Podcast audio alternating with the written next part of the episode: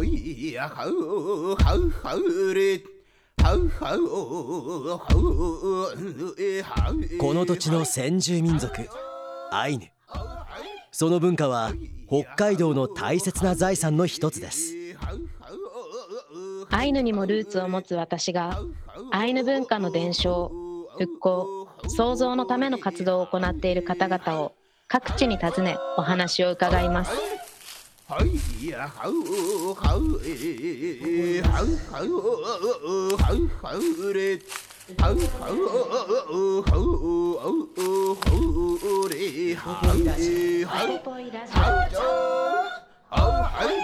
ウポポイラジオ。今日は2022年10月14日に民族共生象徴空間ウポポイで収録した模様をお送りいたします。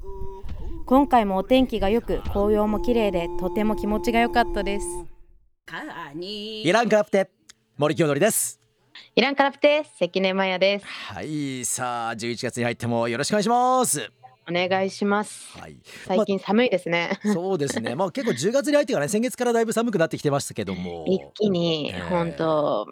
やっと北海道らしくええ。こうなってきた感じですかあね、の結構寒い時に、まあ、寒い寒い寒い寒いっていうふうに言いますけど、それってアイヌの方って言ったりとかします、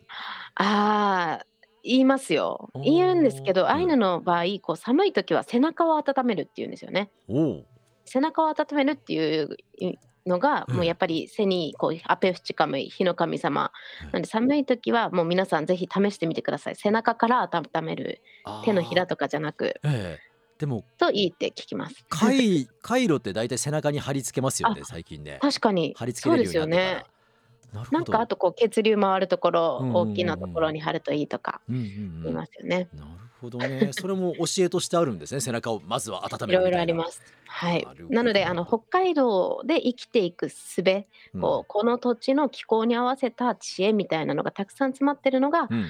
アイヌ文化でもあるしうん。それが表されてるのがアイヌ語なので、うんうんうん。今週もアイヌ語をずっと民族共生象徴空間ウポポイであの教えられてもいるし勉強もされている新田好美さんにお話を伺ってます。はい。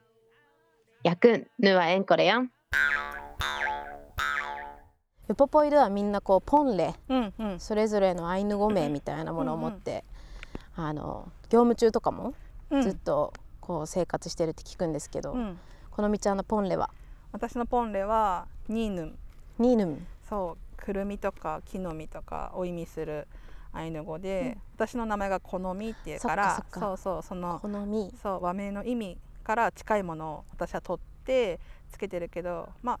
人それぞれうん。なんか将来の希望だったりとうん。か、好きなもののとか。そうそうそうそうそうそう、えー。由来はそれぞれみんな違うかな。ニーヌムのムの発音みんな難しいかもね。小さいそうそう。ム M で終わる音ってそうだね。ニヌムさんって言われそううんうんうんうんニヌムがうん うん。正しい発音。そうですへえ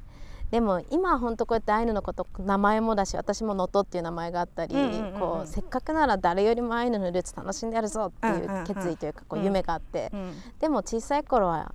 なんかちょっと恥ずかしいなとか、うん。こううん。それこそ親の職業聞かれるの嫌だなとか、うん。うんうん出身地聞かれたら日高の方って答えたりしてた時期もあって、でもこのみちゃんもやっぱり同じようなうん。ことあった？あったあった。なんかそれこそなんだろう結構そのアイヌ関係でなんか行事とかあると結構いろんなとこ行ったりとかうんうんうん。するじゃん,、それでなんかなんでそこになんでどこどこ行ったのとかなんでどこどこ行くのとか聞かれた時にうーんなんか旅行とかなんかご,、まかして確かに。で家私族でとか、もうだから全土いろんなところに親戚いる風だったもん、うん、そうそうそうそうそうそうそう。そ うあーすごいいきなり踏み込むんだけどこのみちゃんのその育った環境やっぱりアイヌって一括りにされても私みたいにこう二部谷でいつでもこう親だったり地元の人に「これ何あれ何?」って聞いてでアイヌの言葉を話せばもう思いっきり褒めてもらえて、んうみたいな環境ってすごい恵まれてるな、だからこそこう何か恩返ししたいなって思ったりとかしてて、うん。ででもそこをもっと私自身は他の人たちのバックグラウンドとかも知らないとう。なと思んって、うん。でこのみちゃんが育ったのは旭川。旭川で、えっと、小学校に上がるまで旭川にいてそれこそうちのばあちゃんは結構手仕事をする人で、あのよく昔流行ったような熊の木彫りのい。毛彫りをしてたりとへかーあの毛並みを彫るような毛彫りをしてたりとかあとはなんかあのおんこの木で箸作ったりとかスプーン作ったりとかお盆とかそうそうそういうような手仕そうそう。やってるばあちゃんだったから生まれ物心ついた頃からなんかうちはなんか他の子と違う保育園の子たちとは違うなんか何かがある。それがアイヌかどうかは私分かってなかったけど、なんか違うんだろうなみたいなのがあったんだよね。家の中に見たってなんか変わったものがあるし、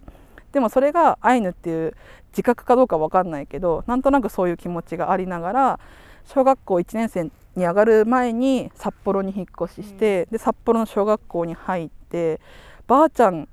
がいた生活から離れて家族4人だけで札幌に引っ越しをして一気にその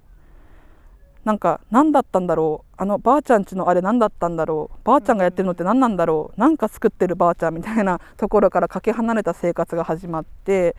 一気にその自分の生活空間の中にアイヌっていうのがなくなった気がするんだよね。その小学校が上がった時に札幌に引っ越ししてから。身近にあったもそうそう。でまあそこからでもたまにばあちゃんのところ旭川に遊びに行ったりとかもしてる中で小学生に上がってからその授業とかでアイヌっていうのを学び始めてあ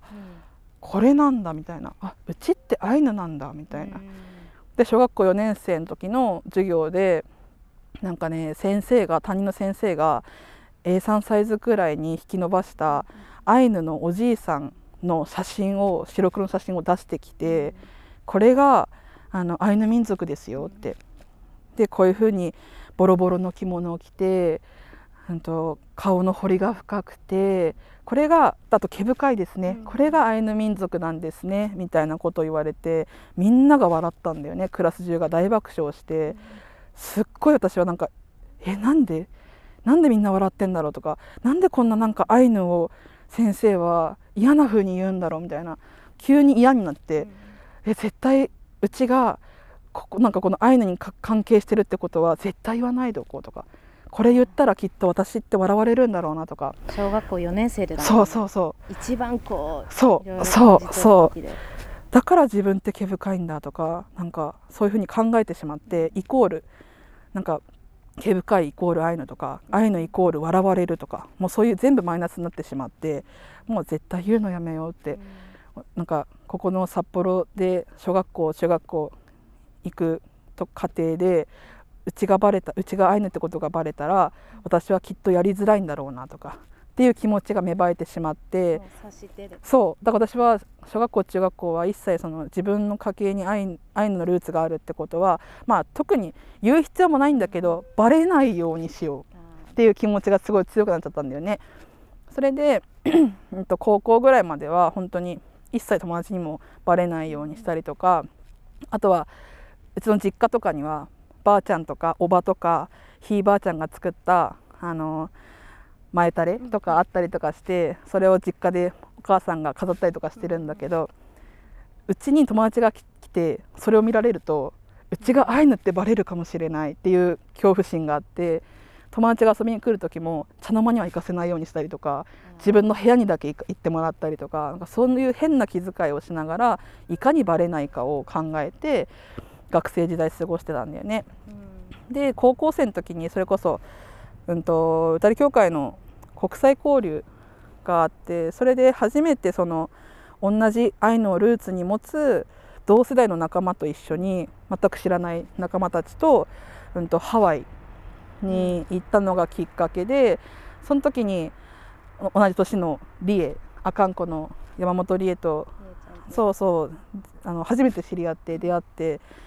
同じ年だけど全く違う環境で育ったリエと出会ってでリエは自分の着物を持っててしてむっくりやってって言ったらすぐむっくりを弾けちゃう。同じルーツだけど環境が違うだけで私は何もできない。むっくりも弾けないし自分の着物なんて持ってもいないしもうすごいそれがリエがすごい輝いて見えてかっこいいと思って。でも多分リエはリエでたくさん苦しい思いをしながらリエはリエなりの大変な道を歩んできてるとは思うんだけどなんかそれがすごいかっこよく見えてなんか自分もせっかく同じルーツがあるんだったら何かしたいなっていう気持ちがだんだん芽生え始めてでそこら辺をきっかけにねなんかえっ、と、えー高校卒業してから、えー専門学校行ってから白尾の担い手に来てるんだけどそこら辺で道内のあの同じ、えっと年ぐらいのあの歌りとたくさん出会ったんだよね。だってこのみちゃんの世代すごいたくさんそうそうそうそうそうそうそうそう。そうそう。そうその中でそれこそねみんな小さい頃から踊りを地元で踊りやってたりとかしてる人方がたくさんいてやっぱり私はそこで羨ましく思っていいなって思って小さい頃からこういう風にやってきてる人ってやっぱり踊りもかっこいいし何してもかっこいいしいいな羨ましいな私もそうでありたかったなとか思いながらいる中でみんなそれぞれ口にして言ったのがその踊りは小さい頃からやってるけどアイヌ語って全然知らない全然わかんないって言ってるのが結構声が聞こえてきてなんか私はそこであ私はせっかく白老でアイヌ文化を学ぶっていう3年間のそのカリキュラムをやってる中でみんな仕事しながら休みの日に保存会の活動やったりとか、踊りをやったりとかしてる中で私はこんな贅沢な3年間を過ごしている。で私はそれを仕事として今やってるんだったらアイヌ語をここでかっちり学んだら少しみんなにみんなが知らないアイヌ語を教えることができるんじゃないかなっていうなんか考えになって私はこの3年間アイヌ語をなんかみっちり教えてもらってやりたいってなってそこからすごいアイヌ語に結構夢中になってというかなんかそこで芽生えたって言ったら変だけどなんかみんなが仕事してると仕事してる時間に私はアイヌ語を勉強して少しでもみんなにアイヌ語を教えてアイヌ語がまたあの自分たちの言語として戻ってくるようになったら万々歳かなとか思いながらもう全てにおいてアイヌ語の言語っていうのは切り離せないぐらいこううんうん言語があるから文化もあって。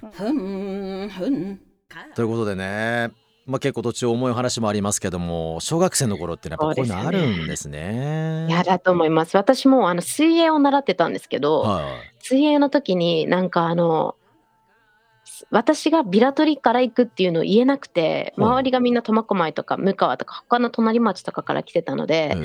なんかこうちょっと嘘をついてどっちとかって言おうとしたらええ「あ私もそこ何町とかどこの地区?」みたいな聞かれるんですよね。え。はいではいはい。答えられないみたいな ちょっとこう意地張ってた時期もありましたね。えーそれは自分の地元をあんまり公表したくないみたいな思いが？私の地元二豚にって言うんですけど、ええ分かる人はアイヌの場所だってこう気づくので、うんうんうんうんあのい伏せてた時もありましたただあのこのみさんもおっしゃってたみたいに途中でこうそれを自分の強み自分の環境は恵まれてるなってうん私自身も感じて勉強してでそれを楽しんでやろうって今も思ってるので。うん。なので今回インタビュー聞いていてやっぱりこのみちゃん強いなってうん。こう本当に憧れの尊敬している女性の一人だなってうん。思いましたね。そうですよね、まあ、人間ってやっぱりその知らないもの未知のもの自分と違うものに対してやっぱりどうしても恐怖心というか怖がっちゃうじゃないですか。はい、でその怖がっちゃってるとその怖がってる自分をなんか高みから見てなんかバカにするような感覚になってくるんですよね。うんうんうん、そうなると結果として頭とお尻がくっついてそのアイヌの人をバカにするみたいな空気感になるっていうのが、うんやっぱり大元知らないからなんですよね本当にね。知らないって大きいと思います。私がもし、あの和人というかもともと本州に住んでた人だとして、北海道に行ったらこんなおしゃれなこう服を着て道具を持っていて、うん。で知らない言葉喋ってでその土地の毒まで操れて、はいはい。なんだこいつらはって絶対なる気がしますもん。そうですよね。本当にあの人と違うからこそいいみたいな,、うん。なんかそういう気持ちも小学生ぐらいの時あったんですけどね。実はなんか人と違う能力が自分には備わってるんじゃないかとかなんかちょっと違う出自があるんじゃないかとか憧れる部分も。力備わってると思ってました自分に。それはなんかコミュニケーション能力って意味であるのかもしれませんけどもね実際。いえいえ。でもなんでやっぱりアイヌの方々こう形だったりこうかなんかこう伝わり方は違えどうん。それぞれが一度はこう自分のアイヌっていうルーツに向き合ったこととか、うん。そこをどうやって通過しようかってこう考え抜いたことすごいその逆境を耐え抜いたみたいな経験が皆さんあるように感じてうんだからこそ優しいし柔軟であるしなんだろうこう他の人を受け入れるっていうことをすごい慣れてるなって私自身感じていてうんだからこそどんな友達であってもどんな人であっても私は自信を持ってうん。家族とか友人を紹介できてうん。それはもうアイヌとして生まれたからこそこう小さい頃から感じていたいろんな思いへのこう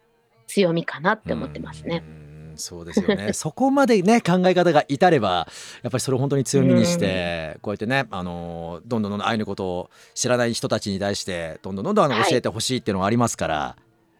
なので今回の好みさんのお話もすごい私自身が勉強になって、うんうんうん。あそうだよな世代が違うとかあとは地域が違うとかいろんな違いの中ででもやっぱり同じような思いとかを抱えてこう一緒に頑張っていける人だなって改めて再確認できました。なるほど。じゃあちょっとその 再確認の続きを、後半戦も好みさんにいっぱいお話を聞いているので聞いてください。やくんぬはえんこれやん。今はもうやっぱりこう次の世代というか、うん。私も将来子供欲しいなってなった時に、うん。こうせっかくなら自分のルーツを誇りに思ったり楽しんでもらったりとか、強みにしてほしいなっていう感覚があって、うん。そういう意味でも私にとってこのみちゃんってすごい先輩で、うん。でなんかいつもこういろんな SNS とかでも見てても、うんうん。やっぱりこういろんな多分葛藤とか、うん。子供たちも感じながらも、でもやっぱりかっこいいお父さんお母さんを見て育ってて、うん。でやっぱりこのみちゃんがお母さんだからっていうのも大きいと思うけど、うんみんなアイヌのこととか興味持ってくれそう、うん、そうだね。なんかそれこそウポポイに仕事が決まる前、うんうん帯広で生活してて5年間帯広にいて、でその時にそれこそなんだろうな家族で動物園に行った時に、同じ世代くらいの親御さんが全く知らない人なんだけど、うんうん。親御さんと,、うんとね、子供がね2人くらいいたのかな、うんうん。そしたらその親お母さんがね私たち家族を指さして「ほらほらあれアイヌだよ」って言ってる声が聞こえてきたの。ねそれを聞いた時になんか子供その時3人いて、うんうん。なんかここで生活するのってちょっと苦しいなと思って。うん。辛いなと思って。っていうのは私たちじゃなくってこの子供たちが嫌な思いするんじゃないかな、うんアイヌっていうのが嫌になってくんじゃないかなって思ってそれがウポポイに就職するきっかけにもなったんだけど、うん。なんか私は別に子供たちにアイヌのことやんなさいよとかうんっては思ってないんだよね、うん。だけどアイヌを嫌いになってほしくないのさ。うんそのアイヌを嫌いになってほしくないから、うん確かにと私たちがアイヌのことで仕事をすることで子どもたちにその背中を見てほしいなっていうところがあって、今子供が4年生と2年あ1年生と、えっと、年中さんだから5歳あっにという間だね大きい。そうさ孝太郎と善次郎と凛子がアイドルりんちゃん。そうそれだけ大きくなってでもねやっぱね小学校入って孝太郎はちょっと嫌な思いもしたんだよね、うん。その体のことであの毛深いっていうことで友達は言った友達は全然そのなんだろうな、うんうんアイヌだからじゃないんだよね。うん。見た目みんな毛深くない人がクラスにたくさんいる中で、うん。なんで孝太郎は毛深いの？っていうところで、ただ疑問に思ったことをうちの孝太郎にぶつけてきた時にうんうんうん。孝太郎は嫌だなって思ったみたいなんだよね。なんか嫌だなってあ自分だけ違うんだ。自分だけ少数派なんだうんうん。っていうところで嫌な思いをして孝太郎がすっごい暑い真夏の日に T シャツになれなくてずっとパーカーを着て過ごしてたっていう1年生の時期があって、うん。それを孝太郎は隠してたんだよね私たちに、うん。う私たち親に言ったらきっと傷つ傷つくんじゃないか、うんうん。きっとお父さんもお母さんも悲しい思いをしちゃうだろうから我慢しようっていう時期が孝太郎にあってそれを孝太郎、ねそう孝太郎経由じゃなくってあの参観日の時にたまたま私が行った行った時にその姿を見てなんでこの子パーカー脱がないのかなこんなに暑いのになんで脱がないんだろうと思って孝太郎に聞いたらそういうことがあったみたいでだけど孝太郎はその言ってきた子はうん。きっと孝太郎に嫌な思いをさせようと思って言ってきたんじゃなくてたまたま疑問に思ったからうん。言ってきただけだから、その子に怒らないでって、うんうん。で先生にも言わないでって孝太郎が言ってきたんだよね。すごい大人だね。そう、うんだから分かったって。孝太郎がそういうふうなそういう気持ちだったら言わないよって。でその友達を思った孝太郎は偉いねって私は思ったんだけど、いやそういうことがあってなんだろうな。その自分はアイヌだからこうなんだとか、うん。っていうイコールになってほしくないのが私すごい大きいんだよね。うん。だから子供たちにすごい言ってるのは孝太郎は孝太郎善次郎は善次郎凛子は凛子、それが普通なんだからそれでいいんだよっていう。みんな違ってみんないいんだからねっていうことをすごい子供たちには言ってて、その中で孝太郎はアイヌ語を勉強したい。今白老にいてお母さんがアイヌ語を教えてるうん。お仕事をしてて、お父さんは踊りを教えてそううん踊りを披露してる、こんなかっこいいお父さんとお母さんがいるから孝太郎も将来大きくなったらここで働きたいから今からアイヌ語勉強したいって言ってる孝太郎。すごい。4年生の孝太郎がいるから。あの孝太郎が。そうそうそうそんな決意表明まで。そうそう。だからなんか孝太郎の中ではお父さんもお母さんもすごいなんかキラキラ輝いてる風に見えてくれてると思うんだよね。だから私はそのなんだろうなアイヌ文化をここで発信するアイヌ語をここで発信するのはもちろんなんだけど子どもたち世代にどう見せるか、でどう伝えるかが結構重要な役割だと思ってるんだよね。うんだからそこでの、うん、とアイヌとしてもそうだけど親としてうも、ん。なんか役割っていうのを結構自分では感じていてうん。家庭でもその、えー、と子供たちには伝えてるつもりでいるんだ。だから凛子一番下の凛子は2歳ぐらいの時から喋り始めた頃からお風呂とか入ったらさ10秒数えたら上がっていいよとかって言うじゃん、その時からもう凛子にはじゃあ10はアイヌ語で数えようとかって言って、へえもう英才教育だ。そうお風呂上がる時は。だから今でも5歳になるけど「死ねトゥレ」って10まで1まで数えて上がるみたいな。そういうのをなんか日常的にうん。当たり前、それが当たり前になったらきっとこの子たちは普通になるんだろうなそれが普通になっていくんだろうなっていうのがあるから、だから日本語が普通じゃなくて、うんうん。いつかいつの時代かアイヌ語が普通っていんううん。世界ができればいいなって思って、家でもそういうことはちょっと入れながら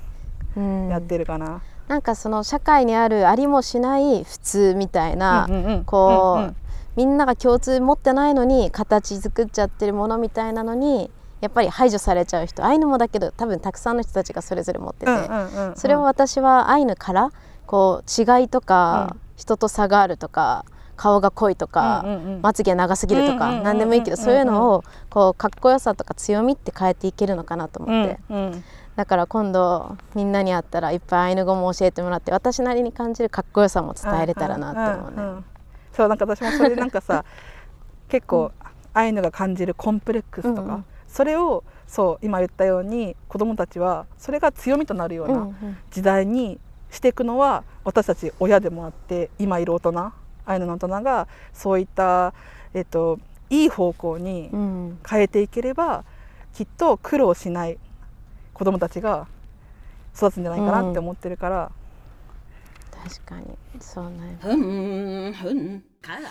改めてね教育者としても、はい。お母さんとしても素晴らしいですよねこのみさんね。本当ですよね。うんなんか好美さんもおっしゃっていたそれぞれを子としてきちんと認めるっていうことで、私が小さい頃から言われていた教えの一つにアイヌっていうのは人間だよってこうもう洗脳のように言われ続けていて、うんであの今でこそアイヌ民族としてアイヌって言葉は使われたり認識されることも多いと思うんですけどでもアイヌっていうのはあくまでもこう人っていう意味であってうんなので私にとってはどんな容姿であろうとどんな言葉を話してようとどこのパスポート持ってようとうん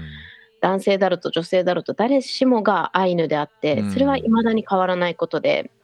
でそんな中でそれぞれが好きなこと嫌いなこと得意なものがあったり違いがあったりするっていうのをむしろこうアイヌとして生まれたからこそ早いうちから意識したりとかうんそれを面白みとして捉えれるようになったのかなって思ってうんなんとなくこう本当に好美さんの話を聞いててそんなことを思い出してましたね。あー好みさんもねそのみんな違ってみんないいうんうん。金子みすずのフレーズが出てきましたけれども。でも本当にそうですよね。もうどうやったって違いはありますからね。生まれながらに小さい大きうんい毛深いこうなんていうんですか薄いとか。ねいろんな違いがあって、うん。だからこそ面白いはずで。うんうんうん。そうなんですよね。そのし違いをねみんな受け入れられるように育っていくといいんですけれどもね。えでもどうしても今の教育ってもうこう平等というかある意味うん。こう、効率的えなは教育が多いですからいね。うん。家庭内でそういうことをこう教えてもらえてる3人のお子さんたちはきっと将来大物になりますね。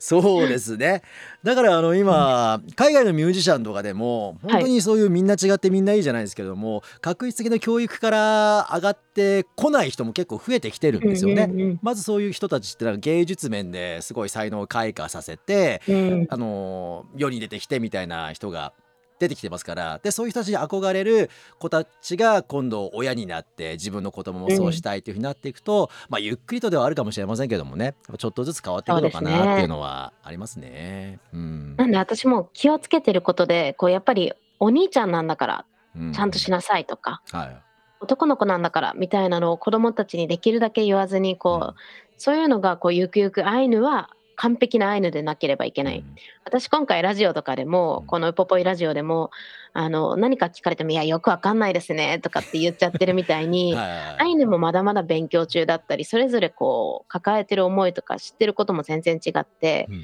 そこが何かにこう当てはめられないうんぐらいこう枠にはまらないのが本当はもっと普通で当たり前になってったらそれぞれがこう活躍したりこうそれぞれが自分を大好きになれる社会になっていくかもしれないですね。そうですよね だから本当に型にはまらないっていうのはまさにおっしゃる通りでそう今の話でもお兄ちゃんなんだからしっかりししなさいが呪いの言葉になる子もいれば、うん、それが自分の責任感をそうですね。作る姿勢になるっていう子もいますから正解とか不正解って言い切りにくいんですよね。本当それぞれをきちんとまずは向かい合って対話を進めるとか、うんこう何を思ってるのかっていうのをこう探り合って認識し合うところから、アイヌ自身もですしアイヌ限らずみんながこう進めていけたらいいですよねねっていうのをやっぱりこう好みさんは改めてね教えてくれてます。そうですよね。まあそれが一気に加速しますけども世界平和につながっていくわけですよねやっぱりね。いや大きい 大きくなりますけど 一気に大きくなるとで。もその通りだと思います。そうですよね。これまだまだ。まだえ後半もええ好みさんがまだ私のお話にえあの付き合ってくれてるのではい。後半のインタビューも聞いてください。はいやくんぬはえんこれやん。あと私なんとなくずっと好きだった言葉がおばあちゃんのもう口癖が「苦労は買いなさい」と「痛みを知りなさい」っていうのをお父さんとお母さんが言っててくれてたのが、うん。小さい頃は全然分かんなかったこう、うん。アイヌうん。まやちゃん毛生えるの早くないとか、ななんかいろいろあるけどそういうのをこうある程度の年になってああの時嫌だなって思えたから勉強したいって思えて大学に行けたなとか、なんかそれが今の自分につながってて、うん。アイヌとして嫌な思いしてもそれがその3人うん。が自分の強さに変えて優しさに変えてるんだなっていうのをうん。孝太郎の話も聞いて思って、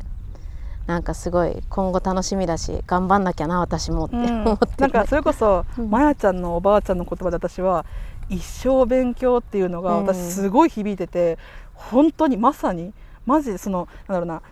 まやちゃんのおばあちゃんでさえさもうまだまだ一生勉強だって言える、そのなんだろうな気持ちがさ私はすごいなんか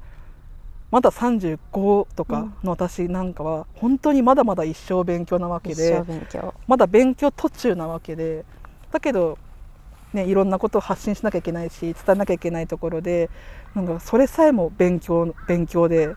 本当に一生勉強なんて私もすごいそれは心に刻みながらこの仕事をしていきたいなって今でもずっと思ってるじゃあもう一緒に頑張んなきゃ。そうだよ本当に。これからもよろしくお願いします。一生付き合ってかない腐れんだね。そうそうそうそうそう。もう孫の代までよろしくお願いしまそうそうそうこちすらこそ。お話できてよかった、うん。いやいらいけれ。いやいらいけれ。ありがとうございます。ありがとう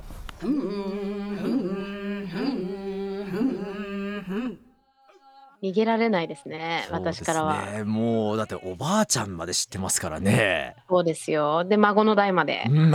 今で。でもこうやってこう家庭内でやっぱり伝わっていくものっていうのも大きいですよね。そうでしょうね。家庭内で些細に出てくる単語だったりとか、うん。こう伝わってきてるこう教育のあり方うんうん。なので伝えてるつもりで自分が学んでるみたいうんうなんことってきっとたくさんあるんですよね。そうですよねあの一生勉強とおっしゃってましたけどもそう、はい人人一人の一生じゃなくってその一生は、まあ、子とか孫にどんどんどんどん伝わっていってっていう感じでしょう、もう本当にエンドレスの一生なんでしょうねきっとね。そうだと思います。なので勉強し続けなきゃ。はい、我々も頑張っていきましょう。はい来週は、はい国立アイヌ民族博物館研究学芸部長藪中武さんにお話を伺ってます。おい初めましてですねこの番組でははいね。、はじめましてです。はい、私もなのでどんなお話が聞けるのかうん来週も楽しみに。やくん来週も聞いてください。スーヌカランロまた来週 Ah, oh.